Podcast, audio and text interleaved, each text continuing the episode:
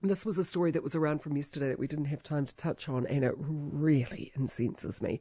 Why on earth would a young man or a young woman decide to be a police officer, given how difficult the job is and given the lack of support they get from from those that matter? You are damned if you do and damned if you don't. An independent police conduct authority report has slammed the police who pursued a carload of teenagers a car that ultimately ended up crashing into and killing a Christchurch man who was minding his own business, driving to work. The car went through a red light and T boned the vehicle, killing the driver.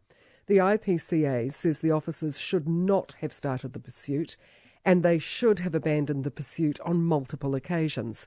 Now, the Children's Commissioner, Andrew Becroft, has chimed in. He says police should stop pursuing young drivers because the stakes are just too high.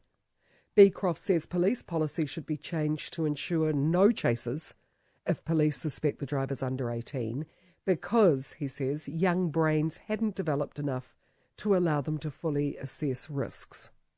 Well, they're allowed to vote, aren't they? They are treated as as adults in many, many ways.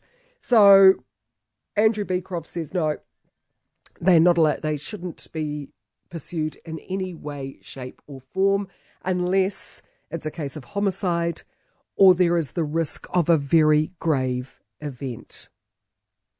Well, what do you call a car full of tanked up young men in a speeding car?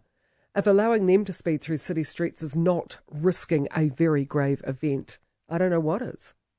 These are the same odious little oiks, and I would have used stronger language if it hadn't been so early in the morning and I hadn't been on the wireless who posted videos of themselves on social media when they were at the hospital and talked about the pigs being outside the driver's room at the hospital.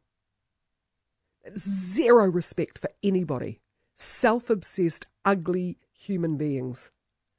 Becroft talks about these young men as if they have some kind of merit or value. They clearly don't. The only trouble is they didn't kill themselves in the crash. I'm, the, I'm with the police all the way on this one. Leave them to do their job. If they believe a car full of speeding teenagers poses a risk to society, I'm with them. The widower of the man who was killed, Owen Fraser, told my colleague in Christchurch, Chris Lynch, yesterday that he does not support the IPCA report. He's the one who lost his husband. He's the one who has had to try and live without him for this past year. The anniversary of his death is coming up. He says the police went in the wrong. It was the driver who refused to stop who's in the wrong, and he is a hundred percent correct.